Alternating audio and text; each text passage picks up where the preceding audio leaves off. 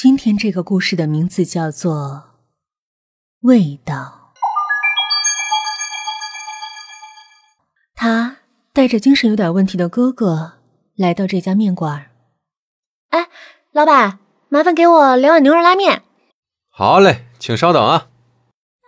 面馆里有好几个客人在吃着面条，喷香的味道四处弥漫。他微笑：“哥。”你还记得吗？小时候，妈经常给我们做牛肉拉面吃。他点头。嗯，记得。啊，我一辈子都吃不腻。他眼里含着泪。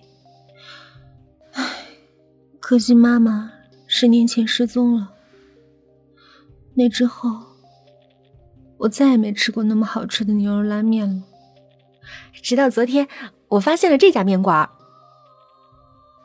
面端上来，他吃了一口，有些满足的勾起了嘴角。哎，哥，你也来吃吃看，这面有妈妈的味道呢，暖暖的，心窝可舒服了。他拿起筷子，尝了一口，皱着眉说道：“妈妈的味道，不是这样的。”